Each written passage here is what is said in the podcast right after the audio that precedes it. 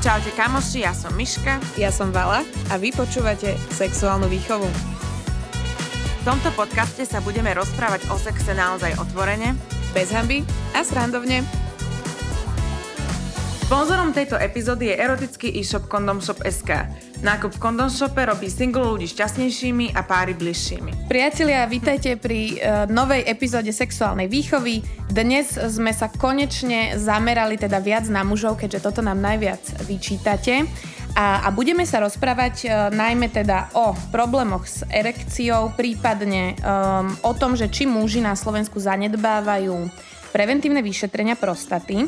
A samozrejme, aby sme e, tu nemudrovali len my dve mladé dámy, ktoré o tom prd vedia, tak sme si prizvali hostia a našim dnešným hostom je pán doktor Oktavian Kuchárik, ktorého teda nájdete v urologickej ambulancii v Ružinovskej poliklinike. Dobrý deň, prajem všetkým. Ja sa veľmi teším, že takto sme, my priamo natáčame z urologickej ambulancie, takže toto sú autentické zábery. No hlavne zábery. tak e, my sme našim poslucháčom položili takú prvú otázku, že či vôbec vedia, e, že pre koho sú urológovia primárne určení. A pretože sme sa stretli s tým, že veľa ľudí nevedelo, že k urologom môžu chodiť aj ženy. Takže sme dali vlastne otázku, že uh, urolog je doktor pre a teraz najväčšia časť odpovedí bola pre mužov aj ženy, čo sa nám páčilo, že teda ľudia majú tento poznatok, ale o 100 ľudí menej uh, teda uviedlo, že muži. Čiže 5500 bolo muži aj ženy, uh, eh, 5400 bolo, že teda urolog je primárne pre mužov a teda iba 100 napísal, že urolog je doktor pre ženy. Máme tu taký fun fact, že v Taliansku je to iba pre mužov? To nám písala posluchačka ja, že fakt. A ona hovorila, že keď sa bavila s Taliankami, takže oni, keď majú problémy ženské, tak idú za ginekologom, ale že urolog je čisto len pre mužov tam vraj. Dobre, tak teraz dáme priestor vám, že aby ste nám to tak akože um, objasnili, že pre koho je teda ten urolog naozaj určený a že s čím možno tak uh, najčastejšie sa stretávate v tej praxi. Uh, áno, to je veľmi dobrú otázku ste dali hneď na začiatok. Ja sa tu veľmi často stretávam a hlavne moji známi, keď sem prídu, tak hovoria, čo tam robili u teba ženy. Tak chcel by som vysvetliť jednu vec, že mm, e, pokiaľ ženy majú e, genitálny a urologický aparát oddelený, e, aj vývodovo, tak muži majú proste jednu časť toho aparátu spoločnú a to sú tie spodné močovo-pohlavné cesty, to znamená, že používajú tú časť aj na rozmnožovanie, aj na vylučovanie teda odpadových látok, teda moču. A, takže samozrejme, že aj ženy chodia na urológiu. Ja som veľmi rád, že tak to vyšlo v tej, v tej, tej prvej ankete, že tá 50-50, že proste vedeli, že aj ženy, áno, ženy chodia sem, pretože takisto sú jednak e, močové kamene, problém u žien, ktoré myslím si, že je to anapartes, rovnakým dielom muži. Ženy sú postihnutí týmto ochorením. Samozrejme nádorové ochorenia sú veľmi časté, či už dolných močových ciest alebo horných močových ciest. A potom komplikované cystitidy, to znamená komplikované zápaly, s ktorými si už obvodní lekári nevedia poradiť. Čo sa týka toho zahraničia, tak e, neviem vám teraz konkrétne ja povedať, že ako nikdy som potom nepátral, to je, ale logicky to vyplýva z jednej veci, že viem jednu vec, že e, návšteva urologa v západných krajinách e, je skôr vlastne konziliárne už super vyšetrenie, pretože tam tí obvodní lekári o mnoho viac zaberajú tú paletu tej liečby. To znamená, predpokladám, že vôbec tam nechodia nejaké tie ženy s tými zápalmi močových ciest, to, to, to riešia um, obvodní lekári, alebo teda všeobecní lekári, rodinní lekári a takisto potom možno aj liečba tých močových kameňov je taká metabolická niekde jednotka, kde sa to lieči. To znamená, že ten urolog bude robiť takú tú operatívu už vonku. No a samozrejme muži, no tak tí muži inú šancu nemajú len istému urologovi, pretože rakovina prostaty, hlavne rakovina prostaty je teda druhé najčastejšie zabíjajúce ochorenie rakovinového pôvodu u mužov, aj u nás v podstate po karcinome hrubého čreva. Takže uh-huh. muži tam určite chodia. Ale viem, že tie objednávacie doby, tie počty pacientov sú o mnoho iné tých západných krajinách ako u nás, kde uh-huh. prioritne tí pacienti chodia k nám. A viete nám takto eh, z hlavy povedať, že či k vám chodia viac ženy alebo muži? chodia um, na mojej ambulancii, teraz nemám to, nikdy som to štatisticky e, nejak nesledoval, ale ja si myslím, že je to tak na 50 na 50 možno trošku viac tí muži prevažujú, ale nedá sa povedať, že by chodil 10% žien a 90 mužov. Nie. Možno 40, 60 alebo 70, 30, tak nejak. Ja by som chcela upozorniť našich milých, drahých poslucháčov, že toto bude čisto teda mužské veci budeme riešiť, lebo ak by sme sa um, venovali ženským zápalom močových ciest, čo nám prišlo veľmi veľa vecí, tak len ja môžem rozprávať o mojich skúsenostiach minimálne 3 hodiny. Takže toto sa porozprávame teda len o tých uh, mužských problémoch. My sme sa dostali teda sem do tejto konkrétnej ambulancie ja som to povedala, že to bol absolútny osud. Ja som mala zo pár mesiacov dozadu nejaké problémy. Bola som u obvodnej, následne u chirurga, následne som bola u vás. To ste tu ešte boli vtedy dokonca dvaja na mňa. Takže uh, vtedy som tak akože aj Miške písala, že absolútne skvelý urolog, že musíme za vami prísť, lebo že mali ste strašne taký príjemný prejav, že normálne viete vysvetliť uh, človeku veci. A ja som teda tiež mala podozrenie na tie kamene. Našťastie teda nebolo to vončo, takže dobre. Uh, s čím sem najčastejšie, s akým problémom sa najčastejšie chodia muži? Dá sa to takto vyšpecifikovať? Áno, tam by sa dala rozdeliť, v podstate tam je to podľa veku diferencované. E, u mužov, ako všetci vieme, dochádza k k nezhubnému bujnému prostaty, tzv. benignej hyperplazii prostaty, ktorá ide s vekom. Je to Prostata je hormonálna eh, pohlavná žľaza, ktorá je závislá na testosteróne. U mužov takisto ako u žien dochádza k nejakej andropauze, klesá hladina testosterónu a tá žľaza na to reaguje aj tým, že sa zväčšuje. Nie je to, nie je to nádorové ochorenie, ktoré by metastazovalo alebo ohrozovalo toho pacienta na živote, ale strpšuje mu to život. A ten prvý príznak je najčastejšie to, že e, aj prvá otázka je taká, koľkokrát v noci chodíte e, e, močiť. A to je preto, že sa nevyprázdni riadne močový mechúr a tí muži prvý príznak, ktorý majú buď, je buď slabší prúd moču, alebo že sa v noci musia dvakrát, trikrát zobudiť a ísť na toaletu e, kvôli tomu, že tá prostata bráni normálnemu odtoku moču. Takže to je tá, asi tá väčšia skupina tých mužov, ktorí sem chodia. Do tejto skupiny samozrejme potom patria tzv. preventívne prehliadky, ktoré dneska už sú veľmi aktívne, aj sponzorované, alebo teda podporované aj všeobec poisťovňami, všetkými poisťovňami troma a vedia o nich samozrejme všeobecní lekári a vedia, že toho muža treba po tej 50 to, čo som hovoril, že hrozí rakovina prostaty. To znamená, že oni potom prídu na ten prostatický antigen, tu na to vyšetrenie, aby sme hlavne zabránili tomu, tej, tej rakovine prostaty. Ďalšia iná skupina sú teda tí mladí muži, čo teda mnohokrát si myslím, že čo tu mladý chlapec robí. A je, je to skupina jednak tých prenosných pohlavných chorôb, ktoré aj u mužov sa vyskytujú, dokonca niekedy sú bezpríznakové. Niekedy muž, musia tí muži prísť až vtedy, keď opakovane majú ženy ginekologické nálezy. A je to len preto, že vždy potom pri tom styku sa im to prenáša z toho muža, ktorý je nosič a nemusí mať ani žiadne príznaky. Takže oni chodia na tie vyšetrenia samozrejme. Je to, je, to je taká skupina mužov. Potom sú to ešte jedna, jedna malá, no nie je to malá skupina, už dneska to rastie. Tým, že sa venujem aj e, liečbe neplodných párov a diagnostike, e, chodím aj na jednu e, kliniku asistovanej reprodukcie, kde mám ambulanciu tak viem, že stúpa teda tá mužská neplodnosť, takže potom je to aj vyšetrenie samozrejme spermiogramu, ktoré ja hovorím, že to je také zábavné vyšetrenie, mm-hmm. takže to by mal prvý, každý muž e, prvé e, absolvovať, pokiaľ majú neplodný vzťah. A potom dochádza k vyšetreniam a tu musím povedať, že bohužiaľ, bohužiaľ u tých mužov a u nás je to aj tým, že sa cítime taký zdraví a vlastne plný energie a nepredpokladáme, že by sme do tej 40 50 mali nejaké zdravotné problémy, tak veľakrát sa zanedbáva takéto preventívne vyšetrenie, ktoré už žien existuje, pretože tá žena ako náhle dostane menzes, tak začne navštevovať svojho ginekologa a proste je v nejakom sledovaní. Už v akom období to je jedno ale u tých mužov to nie je a potom veľakrát prídu chlapci, ktorí majú 30 rokov, chcú mať e, deti a majú napríklad varikokelu, čo je rozšírená žilná pleteň v oblasti mieška, ktorá tam spôsobuje vyššiu teplotu a netvoria sa spermie tak, ako by sa mali. A toto je, myslím, že aby som z tohto celého vyvodil ešte jednu tak, taký konsenzus, ktorý by možno mali vedieť poslucháči, ale aj lekári, ktorí to počúvajú, že proste ak ten muž ide na nejakú prehliadku, je to adolescent, má 18 rokov, 19 rokov, 20, tak by mali proste pozrieť aj ten genitál, pretože nikto mu to nepozrie a nevysvetlí a už potom je to v tej 40 pozde. Tam už sa ne, veľmi málo dá robiť.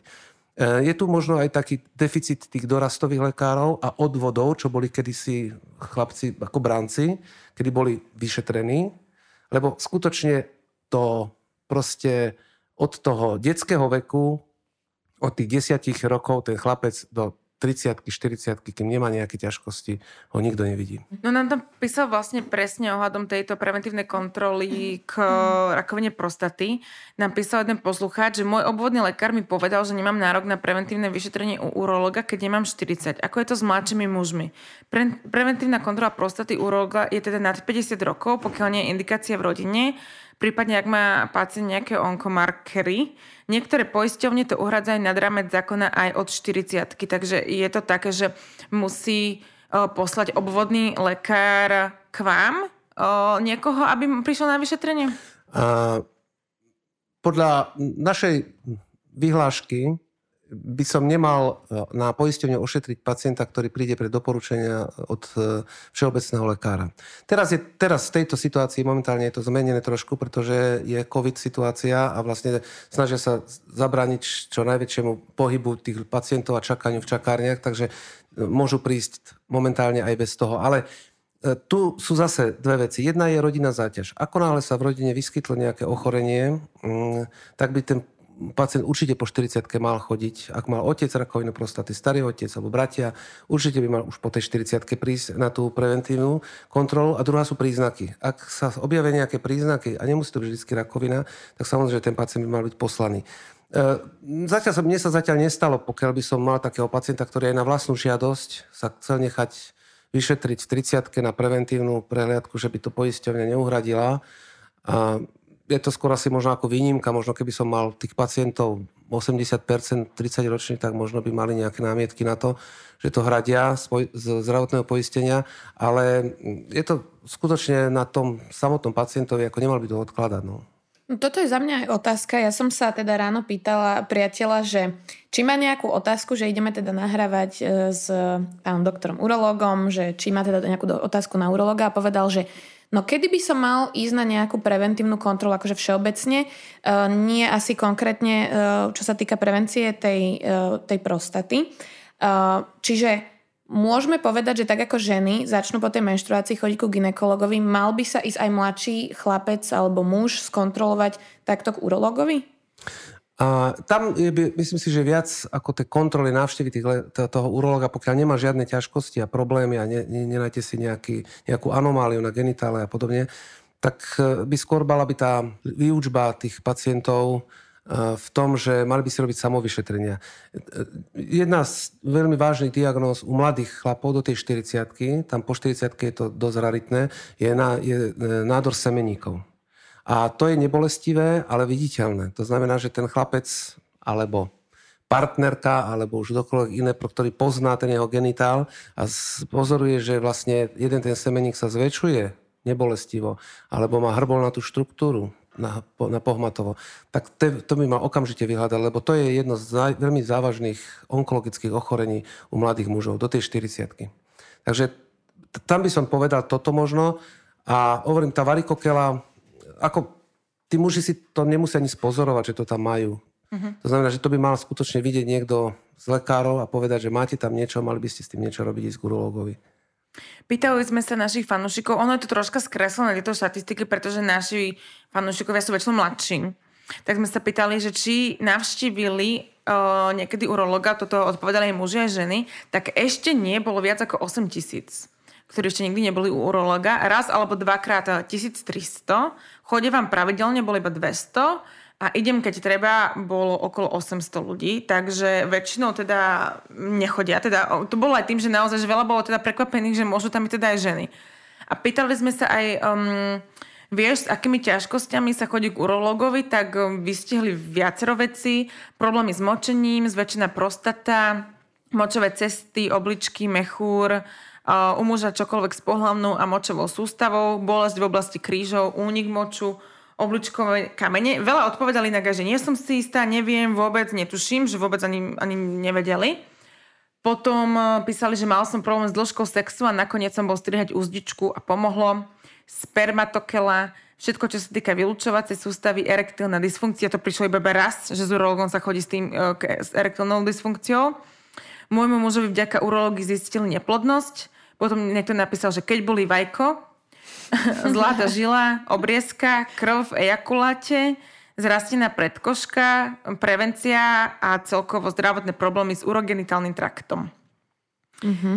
Takže celkom no. akože zistili, že všetko možné. Ja neviem, že či to len my sme teraz akože v skupine ľudí, že sa to často rieši, ale ja mám pocit, že teraz uh, strašne veľa mužov rieši problémy s tou úzdičkou. Hey. Hovoril nám to náš blízky kamarát, ktorý teda už bol na druhom zákroku. Uh, myslím, že sa to... Áno že ešte nemusel ísť teda uh, priamo na tú obriezku, ale povedali mu, že pravdepodobne, ak sa mu to ani tentokrát dobre nezahojí, tak to bude nevyhnutné.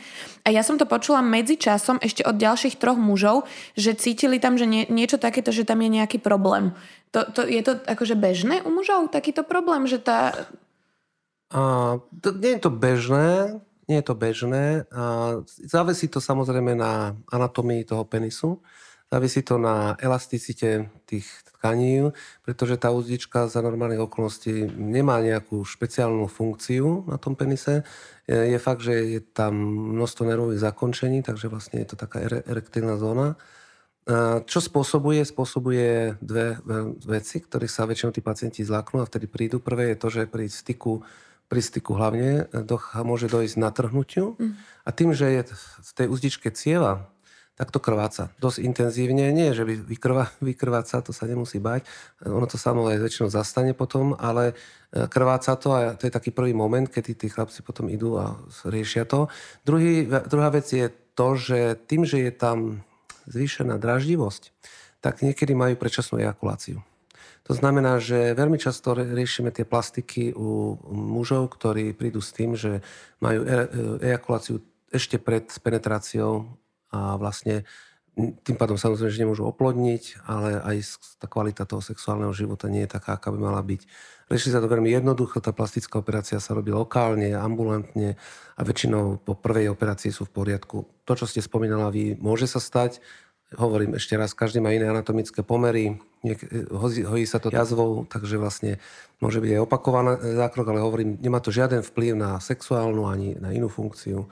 Treba to urobiť, pretože to Tí muži to cítia, že im to tam ťahá pri erekcii a hovorí, môže to skončiť táto ruptúrou, natrhnutím a to je horšie. Uh-huh. A ešte čo sa týka, toto je teda otázka, ktorá mi teraz napadla v rámci toho, že sa pozerám na tie, na tie dôvody, že prečo sem chodia muži. Čo sa týka obriezky. Ja som čítala, že vlastne je to bežnejšie u mladších, teda chlapcov, alebo respektíve u detí, či už sú to nejaké estetické dôvody, alebo náboženské dôvody, alebo tak.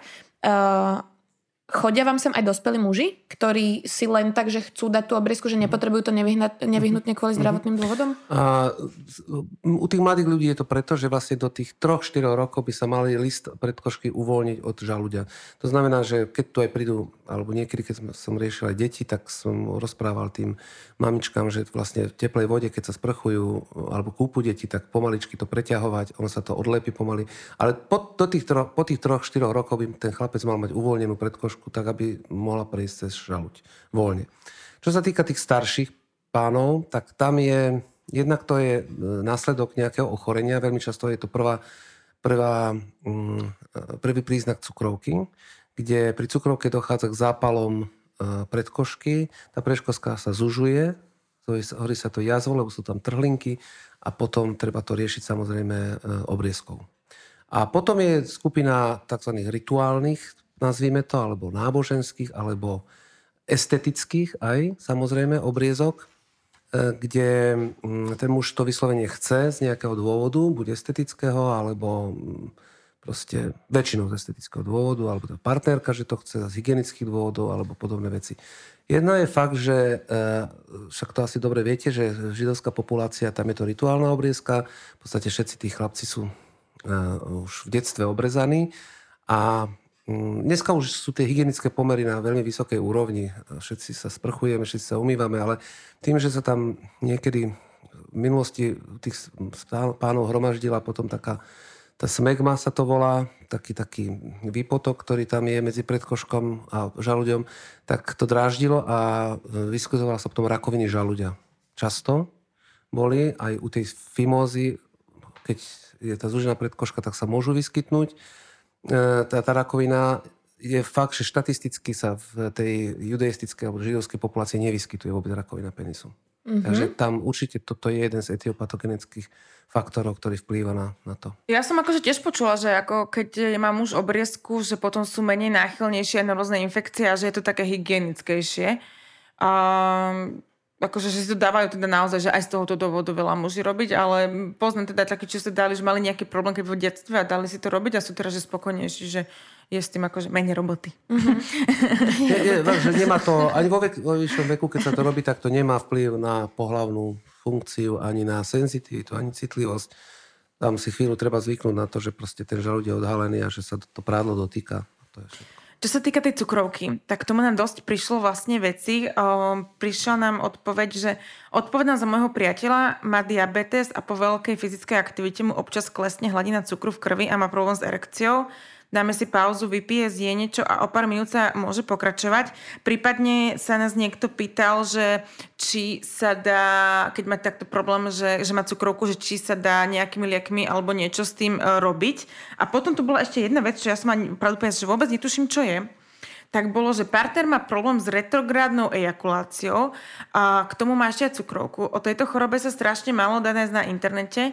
Lekár mu povedal, že to má psychického pôvodu, prípadne teda aj z tej cukrovky. Niekedy má ejakuláciu, niekedy nie. Dá sa to nejakým spôsobom liekmi alebo niečím riešiť, ako aby som mu pomohlo? Čo je prosím vás retrográdna ejakulácia? No, škoda, škoda, že nie sme v obraze, aby som to mohol ukázať, lebo je to lepšie názorne ukázať na obrázku. A keď mhm. si človek e, predstaví urogenitálny systém, ak má nejakú predstavivosť, tak si predstaví ten prierez, je tam močový mechúr, na ten močový mechúr zo spodu nasadá prostata a potom cez tú prostatu z toho močového mechúra teda ide močová trubica do penisu. A za normálnej e, situácie, lebo mužská sexualita je v hlave. Bohužiaľ, alebo chvála Bohu, mhm. je v hlave. To znamená, celé, sa to, celé to je riadené z mozgu. A ten, ten proces samos, samotnej ejakulácie alebo vyvrcholenia je nasledovný, že ejakulát na 90% pochádza z tkaniva prostaty. A pri orgazme dochádza k zvrašteniu, lebo tam sú svalové snobce v prostate, zvrašteniu prostaty a súčasne uzavretiu hrdla močového mechúra, lebo inak by ten ejakulát sa dostal späť do močového mechúra kratšou cestou, lebo tá prostata je na močovom mechúri. Za normálne okolnosti sa uzavrie mechúr, prostata sa zvrašti a ejakulát ide teda dopredu. To je to antegrádne uh-huh. ejakulácia, dopredu. A retrográdna ejakulácia je to, keď nefunguje zvierač močového mechúra riadne a tam môže byť príčin veľa, u mladých chlapov to môže byť aj kongenitálna vrodená záležitosť niekedy, že sa úplne nezatvára, ten potom oni majú aj zmočenie nejaké problémy, ale hlavne po niektorých liekoch. A to sú lieky, ktorými sa lieči napríklad benigná hyperplázia prostaty, kde chceme, aby to tkanivo prostaty sa stiahlo, aby ten hrdlo močového mechúra relaxovalo, tak dochádza k tomu, že oni majú orgazmus, nemajú ejakulát. A vtedy im vždy hovorím, po styku sa chodte vymočiť a uvidíte, že ten ejakulát máte v moči. Pretože Aha. on, a to je to tá, tá retrográdna ejakulácia, že ide do močového mechúra.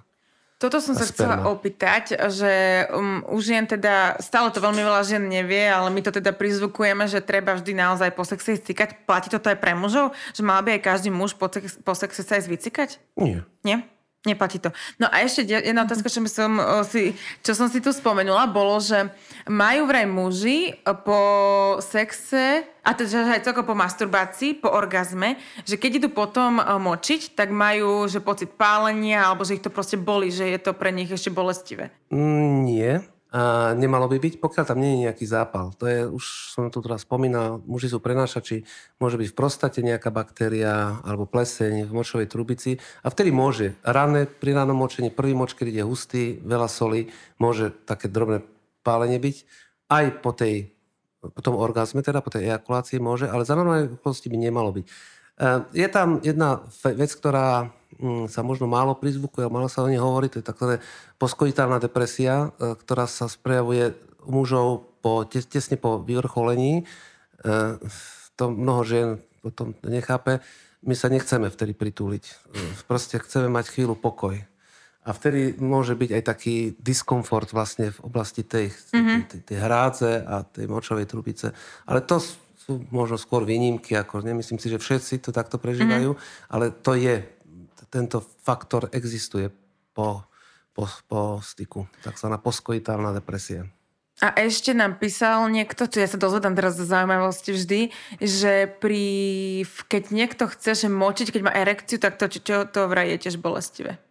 Áno, tam e, nie, to je inak tým, že e, dochádza k stoporeniu penisu a naplneniu krvou tých, tých toporových telies a útlaku trošku močovej rúry v podstate, tak není to ideálne na močenie. A už hovorím, tak ako som hovoril, tam sa pripravuje už aj ten močový mechúr na to, na, to, mm, na, ten, na tú ejakuláciu, to znamená, že aj tam sa to stiahne, takže veľmi ťažko, ako cez ten, ten stoporený út to ide. A niekedy môže byť ale problém, lebo aj s tým som sa stretol u párov, ktorí chcú sa oplodniť a on má tú retrogradnú ejakuláciu. Hej, vtedy sa to dá získať z toho moču tesne po orgazme sa zoberie moč a z centrifúgy a získajú sa spermie stadia mm-hmm. hej, a potom ide do asistovanej reprodukcie. Mám takých pacientov, čo majú deti z, také, z takéhoto, ale to musí byť hneď potom, lebo inak ten moč by za, ten spermie zabil, keď by to trvalo mm-hmm. hodinu alebo koľko. A jedna ešte je taký manéver, ktorý stále hovorím, že môžu vyskúšať tí, tí pacienti, e, e, mať teda ten styk a ten orgazmus s plným močovým mechúrom. Lebo vtedy ten močový mechúr má tendenciu nepustiť to, hej, uh-huh. je zovretý a tým pádom ne, nedojde k tej... Takže skôr by muži nemali chodiť pred stykom močiť. Uh-huh. Uh-huh. To sú typy a triky. Teda, e, keď sme ešte pri tej uh, erekcii, ja som chcela sa spýtať, že... Uh, my tým, že riešime často aj nejaké sexuálne pomôcky a hračky, uh, tak akože mávame samozrejme v tých epizódach aj hračky pre mužov. Uh, vedia takéto hračky, napríklad povedzme, že erekčné vibračné krúžky, mi také, že prvé napadli, vedia nejako pozitívne ovplyvniť tú mužskú erekciu? To znamená, že pomôcť nejako s tou výdržou? A... Spomol, spomali, že oni spomalia odtok krvi z penisu. A, a, áno, lebo to je mechanická prekážka. To mm-hmm. v podstate, keď ten krúžok je menší, teda jak ten stoporený penis, tak vlastne robí tam kvázi ako keby ste zavreli balón alebo niečo také, mm-hmm. že proste bráni otoku tej krvi spätnému.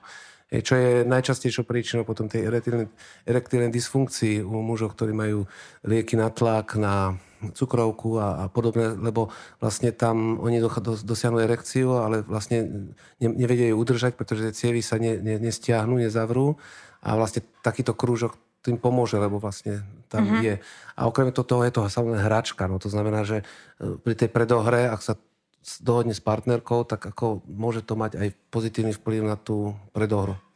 No, čo sa týka toho, že dali sme otázku, že čo sa chcú akože opýtať naši posluchači urologa, tak otázka, ako dlhšie vydržím a otázka, že ako proste mm, čo najviac zväčšiť čas k vyvrcholeniu, čo vlastne to isté, je, bola najčastejšia, že naozaj veľmi mladí chlapci a chalani majú problém s touto erekciou. No a ono je to teda v hlave. Teda je to, že Um, majú to teda asi aj teda psychike niektorí a je to asi, písal nám jeden chalan, že raz sa mu teda stalo, že mal problém s erekciou a že nejak tak si tedy, vtedy uvedomil, že mal stresy zo školy, že mal prvé skúšky na vysokej škole a že zle sa stravoval, nemal žiaden pohyb a že potom si to teda uvedomil a už si teraz na to dáva pozor môžu takéto hračky, že keď si kúpia o, a nejak spestria ten život, zlepšiť aj tú erekciu, že budú mať nejaké nové podnety a, a niečo také, že nové vyskúšajú, alebo napríklad aj, že žena bude mať nejakú novú hračku a, a ja neviem, že pred ním sa bude napríklad, že to by ho mohlo že vzrušiť, že niečo takéto, že môže pomôcť tej erekcii akože celkovo? A, to, to ste mi teraz položili niekoľko. to je moja špecialita, pardon. Čo, čo si pamätám. Um, prvá vec je tá zrušivosť. Ako jasne, že mladý chlapec má o mnoho rýchlejšiu zrušivosť, aj rýchlejší styk, aj rýchlejšie vyvrcholenie. Je to s tým, že je mladý proste tý, má viac hormónov a je na to pripravený. Čím starší muž, tak tým vlastne dlhšie trošku trvajú predohry a potom aj ten styk je samozrejme dlhší. A dá sa to samozrejme regulovať. Ja napríklad tým, čo majú tú predčasnú ejakuláciu a nevedia iným spôsobom sa uh, to dostať tak, keď pri, pri pocite, že už teraz dochádza k vyvrcholeniu, tak stlačiť silno koreň penisu normálne rukami, či už partnerka alebo on a to je tá bolesť trošku akože oddiali vlastne tú, tú uh, predčasnú ejakuláciu a vyvrcholenie. A um, potom ste sa pýtala na tie hračky. Áno, tak viete, to uh, vždycky je to na tých partneroch. Je to strašne dlho. Ja, keď tu prídu muži s takými problémami, tak prvý je porozprávať sa otvorene s tou partnerkou, lebo mm. veľakrát tie ženy majú tiež niekedy skreslené predstavy o tom, si myslia, že proste, ak boli šťastné, tak stretli len takých, ktorí nemali problém žiaden, hej. A potom naraz, povedzme, ten partner, s ktorým sú už aj dlhšie, alebo teda aj po tehotenstve a podobné veci, že tam majú už nejaké iné hrušivé vplyvy, tak proste očakávajú, že ten muž stále bude taký nejaký super samec výkonný a to nemusí vždy byť pravda. A tej hlave, čo ste hovorila, tak to je áno, presne tak. E, veľa tých erektilných poruch u mladých mužov je tých psychogénnych, uh-huh. nazvime ich psychogenými. To znamená, že tam je žiadna porucha ani hormonálna, ani v anatomii. A tam je porucha v tom, že ako náhle on raz dojde k tomu, že teda mu počas styku ochabol penis a teraz ešte nám tá partnerka začne mu nejakým spôsobom to vyčítať, tak vlastne pri tom ďalšom styku on začne na to myslieť aby mm-hmm. sa to mhm. nestalo. Jasné. A keď začnete myslieť, aby sa to nestalo, tak sa to stane a tam už nepomôže vôbec nič. Mm-hmm. Ani harem. Nikto. Mm. To je proste tá psych, to je to, je to, to je v tej hlave, že čím viacej potom na to myslíte, že len aby sa mi to teraz nestalo, len aby som vydržal, tak ju sa to stane. Áno, toto som aj ja veľakrát počula také, že keď mi kamaráti rozprávali, že mali mať prvý styk s nejakou novou mm. partnerkou, tak presne, že tak sa sústredili na to, aby to proste bolo všetko super, že presne ten prvýkrát to úplne nevyšlo podľa predstav. Niekto nám aj písal, pardon, že niekto nám aj písal, že na prvýkrát, že on nemôže mať s partnerkou sex. Že on na prvýkrát, že všetko v pohode, akože nejaké chytačky, dačo, ale že on nemôže mať na prvýkrát sex, lebo že on nie je schopný, ani sa mu proste, že nepostaví, aby mohol mať že na, na prvom rande sex. Aha. Už neviem, nie som teraz čítala, ale niekde, niekde viem, v správach. že... Asi niekde v našich správach, hej. To bolo určite v našich správach, toto, o tom sa hodne debatuje.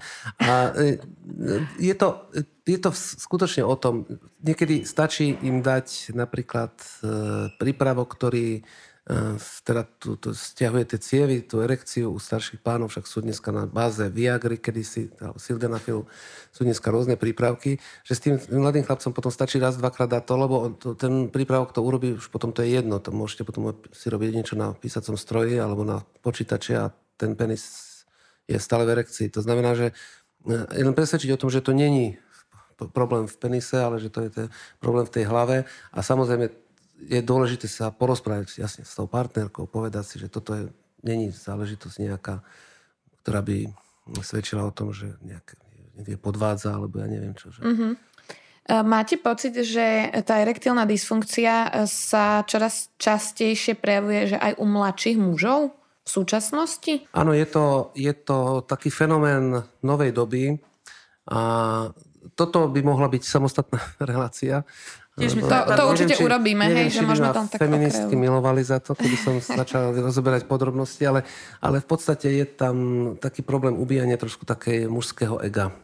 To pozorieme, a to, to, neviem, či je za to niekto vinný alebo nie je vinný, myslím si, že tí muži, ako keby im to aj vyhovovalo niekedy, a proste e, dochádza tam k tomu, že e, viete, muž bol bojovník vždycky preto hovorím tým chlapcom, musíte veľa aj športovať, pretože pri športe sa vyplavujú endorfíny, čo sú hormóny šťastia, tie produkujú testosterón, testosterón produkuje vašu erekciu. To znamená, že tam je taký blúdny kruh. A tí chlapci sú dneska v strašnom strese. E, jednak e, ešte sme tak strašne mladá demokracia a e, mladá komun, postkomunistická krajina, tá kapitalistická krajina, že ešte veľmi ťažko prenášame niektoré nezamestnanosť, e, úvery, e, štýl života, hej, že kde napríklad v škandinávských krajinách 17-ročný chlapec už odchádza od rodiny a už sa, už sa proste tam nevráti, tak dneska skôr tí muži, vidíme tu fenomén mama hotelu, kde oni zostávajú doma, nie sú zvyknutí na určité pohodlie, tým rodičom to možno niekedy vyhovuje alebo nevyhovuje a vlastne e, potom sa dostali do partnerského života a hovorím, skôr to vidím na tej klinike, kde chodím riešiť tie neplodné páry, než to vidím tu, lebo tam skutočne sa musíte ich otvorene pýtať na takéto intimné veci, keď to chcete vedieť. že keď sa spýtate, sú obidvaja manažery rozcestovaní, teraz chcú mať dieťa, ona už sa blíži k 40 to znamená, tá produkcia tých vajíčok nie je až taká veľká. On má spermiogram tak na 50%. A e, keď sa ich spýtate, že či majú pravidelný styk a že koľkokrát do týždňa, tak mi povedia, že dvakrát do mesiaca. No tak keď majú dvakrát do mesiaca náhodou sa stretnú niekde z letiska a majú styk, tak asi to dieťatko ťažko sa im podarí splodiť.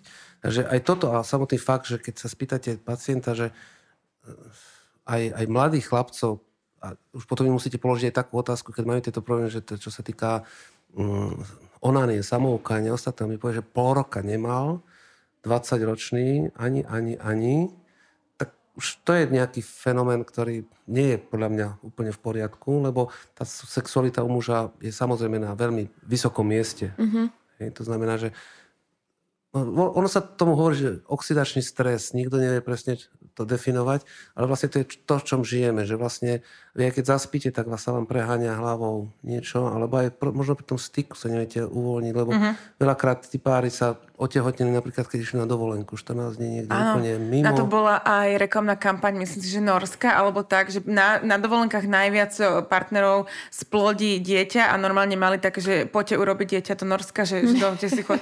Myslím, že Norsko, alebo nejaká takáto severská krajina mala takú kampaň. Lebo, viete, príroda je príroda. Dneska, keď si poviete, ja viem, že som sa trošku teraz dostal k tým párom, ale je to strašne zaujímavé povedať tým ľuďom, to netušia, alebo nevedia, alebo nechce to priznať Viete, 18-ročná žena má počas jedného ovlášneho cyklu 18-20 vajíčok, 40-ročná má jedno, ak ho má ešte, hej. To znamená, že keď sa tie dámy rozhodnú mať dieťa v 38, 9, 40 prvé, tak začína byť problém. A tá príroda proste tu neoklame. Ona vyzerá, dneska 40-ročná žena vyzerá upravená na 25-ročnú, hej, ako sa od seba staráme, čo je v poriadku. A to isté sa deje u mužov. Proste, ako náhle ste v strese, ako náhle ste máte chorobu, infekčnú. Keby sme urobili, povedzme, keď máte korona je teraz taká moderná, že ste v korone, ste v tom, alebo po korone tesne, keby som urobil spermiogram, tak určite ho máte zlý. Lebo to, tá organizmus si hovorí, tento nemôže mať teraz dieťa. E, už žien je to viac viditeľné, lebo napríklad modelky, vrcholové športovky, ktoré trénujú trikrát denne, im sa zastaví úplne ovolačný cyklus.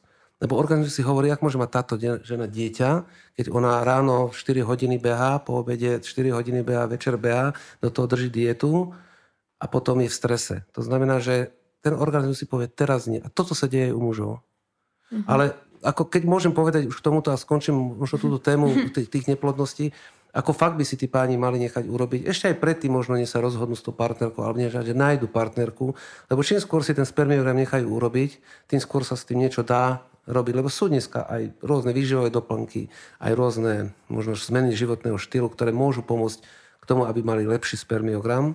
Len hovorím, čakať dovtedy, že ma vyženie žena a mám 45 rokov, už niekedy pozde. A potom chcú za 2-3 mesiace, aby boli OK. Hej, a že či prestať fajčiť alebo nie. Dá sa veľa vecí vyriešiť, ale fakt ako tí chlapci, sú tie centrá, dá sa tam prihlásiť. Každý urológ robí e, spermio, každý ginekolog pomaly robí spermiogram. Mm-hmm. Hovorím, je to zábavné vyšetrenie, ja to volám zábavné vyšetrenie, lebo však pri tom vás nič neboli, to je zábavné. To znamená, mm-hmm. že mm, nechať si to urobiť. Toto určite s tou neplodnosťou budeme si myslieť, že samostatnú epizódu. Pýtali sme sa našich poslucháčov a že či mali niekedy bolesti pri masturbácii alebo močení, tak 5000 8 ľudí, 55% povedalo, že už malo takéto bolesti a zatiaľ nebolo 4045%. A písali nám, že počas masturbácie mám niekedy pocit, ako keby ma bolela močová trubica, bolo to kvôli močeniu pri erekcii, to je teda nepríjemné, um, že keď toto bolo, že keď chalani po masturbácii teda idú močiť, tak to môže páliť. Už jen samozrejme o, zapáli močako, to je teda samostatná vec. No ale pýtali sme sa, že ako ak áno, že ako si to riešilo. Strašne veľa ľudí nám napísalo, že nejak prešlo to, často vyriešil, same to prešlo a počkal som. Niektorí napísali, že antibiotika boli u všetkých ginekolog, urológ, všeobecný nefrológ, pohotovosť, alebo boli aj také baby, čo skončili v nemocnici a na infúziách, to som aj ja tiež bola. Um, alebo si dávali teda čajky, brusnice, všetky toto teda urologické veci. Um, prestal som masturbovať, jeden napísal a aj CBD olej tu niekto písal a že len som to pretrpela, ale nechcela som navštíviť žiadneho lekára. Ja toto keď vidím, tak mi sa chce plakať, lebo ja teda s týmto mám skúsenosti, že ja utekám doktorovi teda, že vždy hneď, lebo že toto sú veci, ktoré viem, že ak sa zanedbajú, tak sa môžu, môžu teda vrácať. Toto, čo si mi teraz povedala, uh, mi tak ako nejak prípada, ja s... prečo by som masturboval, keď ma to bolelo? Mm-hmm. Za mhm. prvé. Jasné. Znamená, že masturbácia by mala byť príjemná, neviem ako u žien, ale u mužov by to malo byť príjemné a keby ma to bolelo, tak si by som nemasturboval, neviem. Uh, iné veci je po styku, že má niekto po styku problém, hej, väčšinou ženy majú, hej, že bolesti, alebo môže tam byť vaginizmus, alebo môže tam niečo iné, tak toto všetko chápem. Ale viete, u muža, či to je taká prehnaná senzitivita možno na niečo, alebo nedostatočné si vysvetlenie pojmov a dojmov, lebo ten styk by mal byť príjemný v každom prípade. Mm-hmm. Hej. Ako náhle je tam nejaký moment rušivý, bolesť, alebo ja neviem, čokoľvek iné, tak to nemôže dobre dopadnúť. Jasné. No e, ja som ale mala presne toto isté. Pamätáš sa, že ja som si tak prvý, druhý deň hovorila, že boli to, ale však ešte počkam, možno to prejde. A už som potom kmitala štvrtý deň s takými bolestiami, že som myslela, že sa rozplačem a vlastne nebolo úplne jasné, že či mám nejaký zápal močových ciest alebo e, iný problém. Takže naozaj nehambíte sa, prosím vás, uh, ísť sa nechať skontrolovať, vyšetriť duplom, ak máte bolesti. Uh, a určite sa, lebo nám pamätáš si, keď nám písala tá slečna, že sa hambí ísť ku ginekologovi a že má vyše pol roka nejaký problém? Toto ja nechápem. Toto je normálne, že nad, nad môj pochop.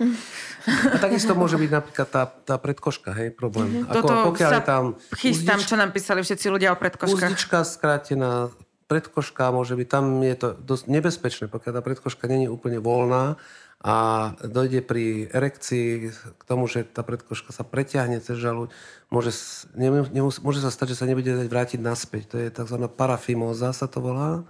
A to je stav akútny, ktorý mm-hmm. treba riešiť, pretože vlastne ona zabraní, aby sa otiekala potom krv zo žalúďa, to je bolestivé, to bolí a niekedy sa to muselo riešiť až operačne.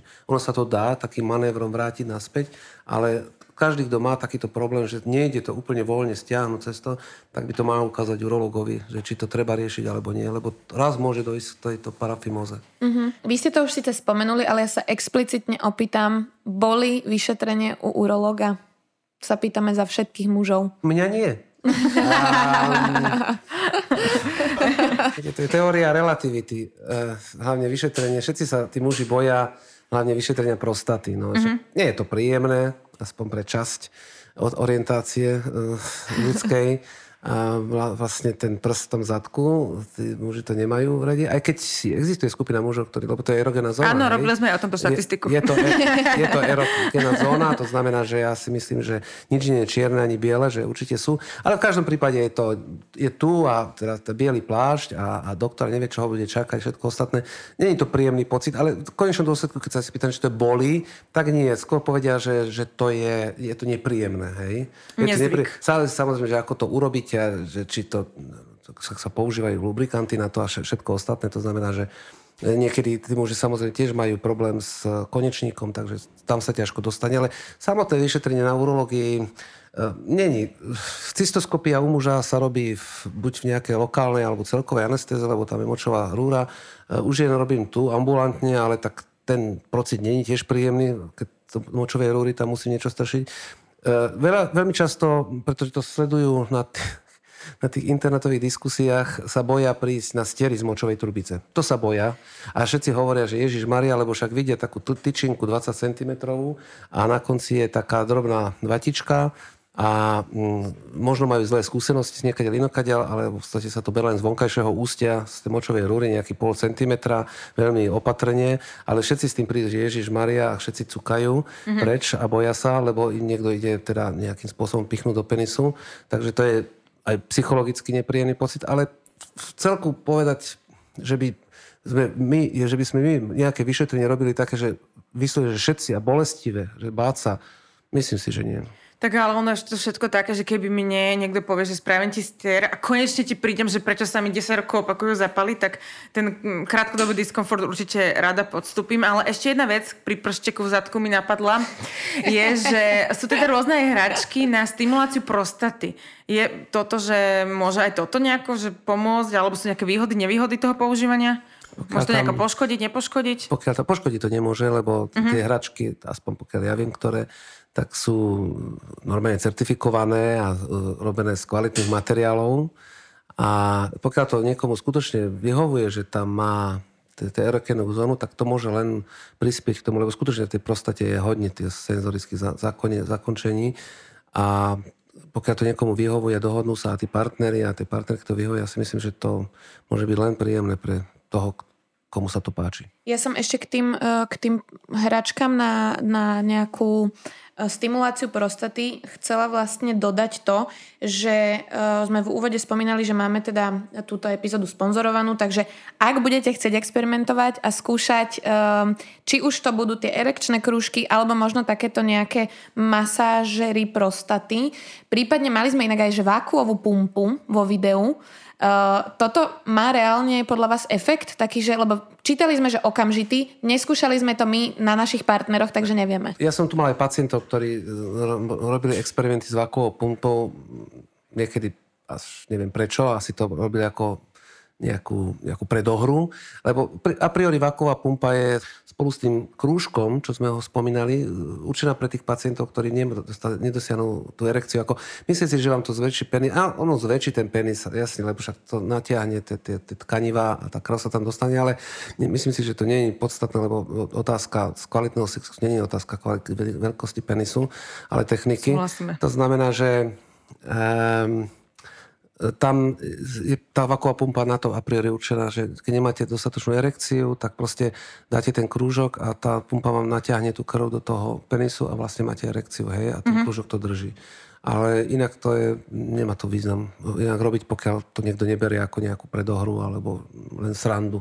Jasné. Hej, tým, no toto sme v rámci toho okorenenia, toho sexuálneho styku, my vždy takto hovoríme aj, že naozaj najpodstatnejšie to, aby to bolo najskôr v poriadku v hlave a potom ďalej e, experimentovať s hračkami. A druhá vec, ktorú aj vy ste e, sám vlastne povedali, je, že tá komunikácia medzi tými partnermi je úplne nevyhnutná, e, pretože bez toho to proste nebude fungovať, pretože nevidíme do hlavy toho druhého, nevieme, čo sa mu páči, nepáči. Len to teda dopoviem, že ak budete chcieť experimentovať, naši poslucháči, tak máme samozrejme na kondom shope uh, promokód sexvýchova, môžete si uh, tam poobjednávať, popozerať, uh, budete mať zľavu 10%. A teda ako budeme radi, ak nakúpia muži, ale nie teda len, že pre mužov, ale kľudne nakúpte aj muži pre svoje partnerky a celkovo to okorenenie, že je to na celý sortiment, táto 10% zľava. Ale ja sa vrátim k uzdičkám a predkoškám to, k tomu nám prišlo naozaj veľa vecí. Ja som si myslela, že ženy to majú také, že zložitejšie, bo viem, že ženy majú strašne veľa problémov, ale čo, mi poprichádza, čo nám poprichádzalo, tak som sa len pozerala. Ako mladší som mal zúženú predkošku, aj keď sa to časo, časom sexom napravilo, mal som skratenú úzdičku a dlho som hľadal, kým som zistil, že to vlastne mám, lebo som nevedel. A ako to má byť? Ale po jej odstranení úzdičky mi aj tak zostala predkoška, ktorá sa mi zroluje pod žalúď a je to veľmi nepríjemné a niekedy aj bolestivé. A to je moja otázka, čo s ňou. Musím ísť na obriezku, alebo dá sa tomu vyhnúť? Ak má problémy s takéto a sa mu to vracia naspäť a strpíte, že tu život, tak najjednoduchšia obriezka. Uh-huh. Tam sa dá úplne tá predkoška preč a hovorím, nemá to žiaden vplyv na ani sexuálny život, ani na iný uh-huh. zdravotný stav. S týmto stiahnutím predkošky fakt prišlo veľa. Um, tiež prišlo, že um, ako by moja predkoška bola úzka v porovnaní s veľkosťou žalúďa, čo niekedy spôsobuje aj menšiu bolesť. Ako, akýkoľvek stav, ktorý uh, je diskomfortom pre toho pacienta, či už je to veľko žalúdia alebo súžená predkoška, čo mali by to konzultovať s urologom v každom prípade, mm-hmm. že či sa tam jedná len o nejakú mechanickú záležitosť. Viete, to, každý každý človek je iný, mm-hmm. každý genitál je iný. E, niekto má tú predkošku dlhú, veľkú, niekedy je krátka, dokonca časť žalúdia môže byť odhalená. To znamená, že keď, ako náhle ja všetkým týmto ľuďom, ktorí nie sú si istí, že či to majú v poriadku, alebo im to strpšie život, môžem jedine doporučovať, nech to idú ukázať lekárovi, urologovi Jasne. a poradiť sa, lebo to je tak, takto na diálku, viete, ťažko, ťažko povedať. jasné. Uh, aj nám písal eh, jeden, jeden chlapec, že ja som mal problém s krčovou žilou na semeníku, to je to, čo ste uh, povedali, že odborne sa to volá varikokela. Uh-huh. Áno.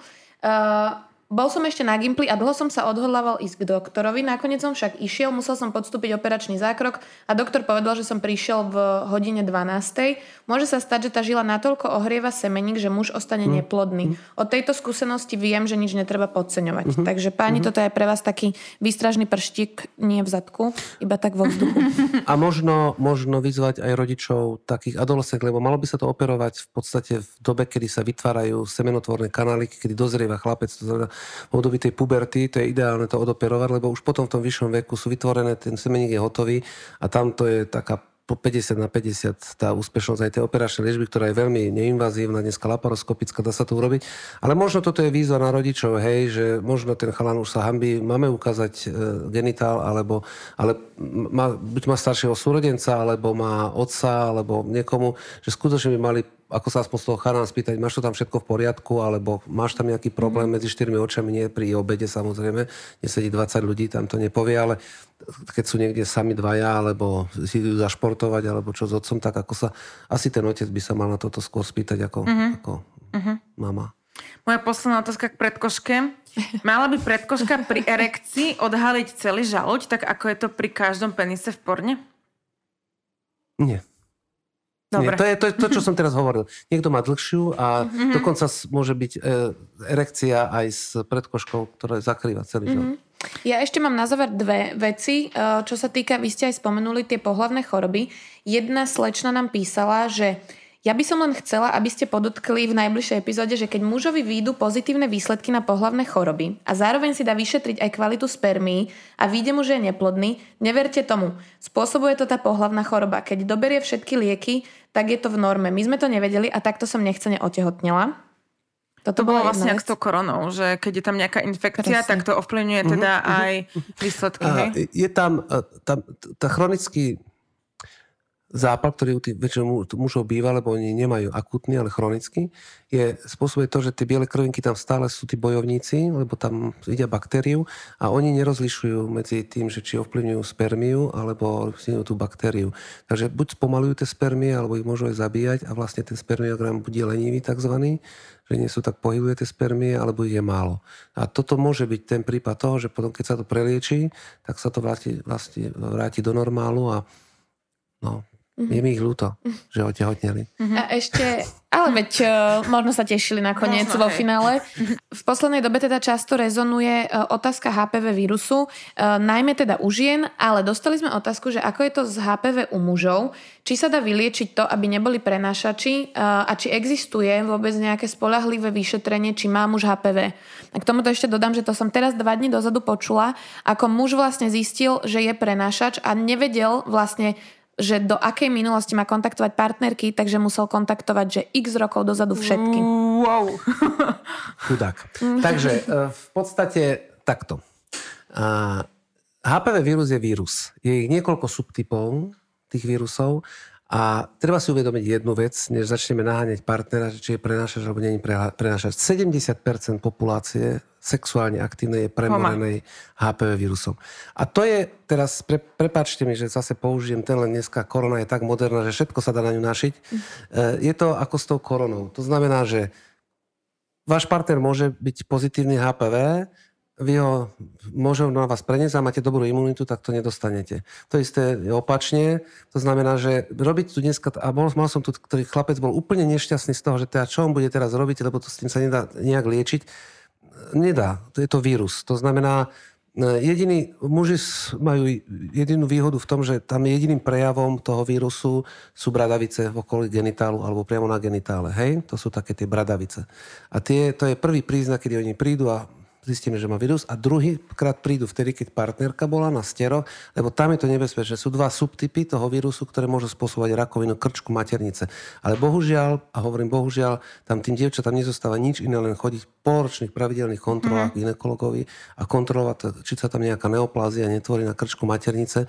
Nič iné im tam bohužiaľ nepomôže a už vôbec im nepomôže, že prestane sexuálne žiť, pretože vlastne to je stres.